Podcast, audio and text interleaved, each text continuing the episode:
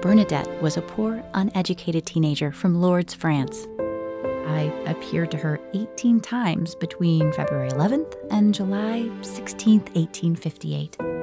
More and more curious people witnessed Bernadette speaking to me, but I only permitted myself to be seen by Bernadette.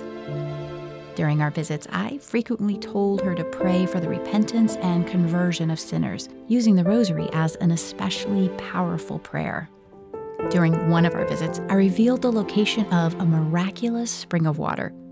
Bernadette dug into the ground, and water began to flow from the earth. I told her to drink and wash in the spring, and encouraged others from the town to do so. Some were miraculously healed from ailments they had suffered for years. And when the news spread, people from all over France, Europe, and the entire world began to visit this site, seeking my intercession and healing. Today, there are over 65 documented miracles of healing connected to my appearance at Lourdes and the spring that I revealed to St. Bernadette.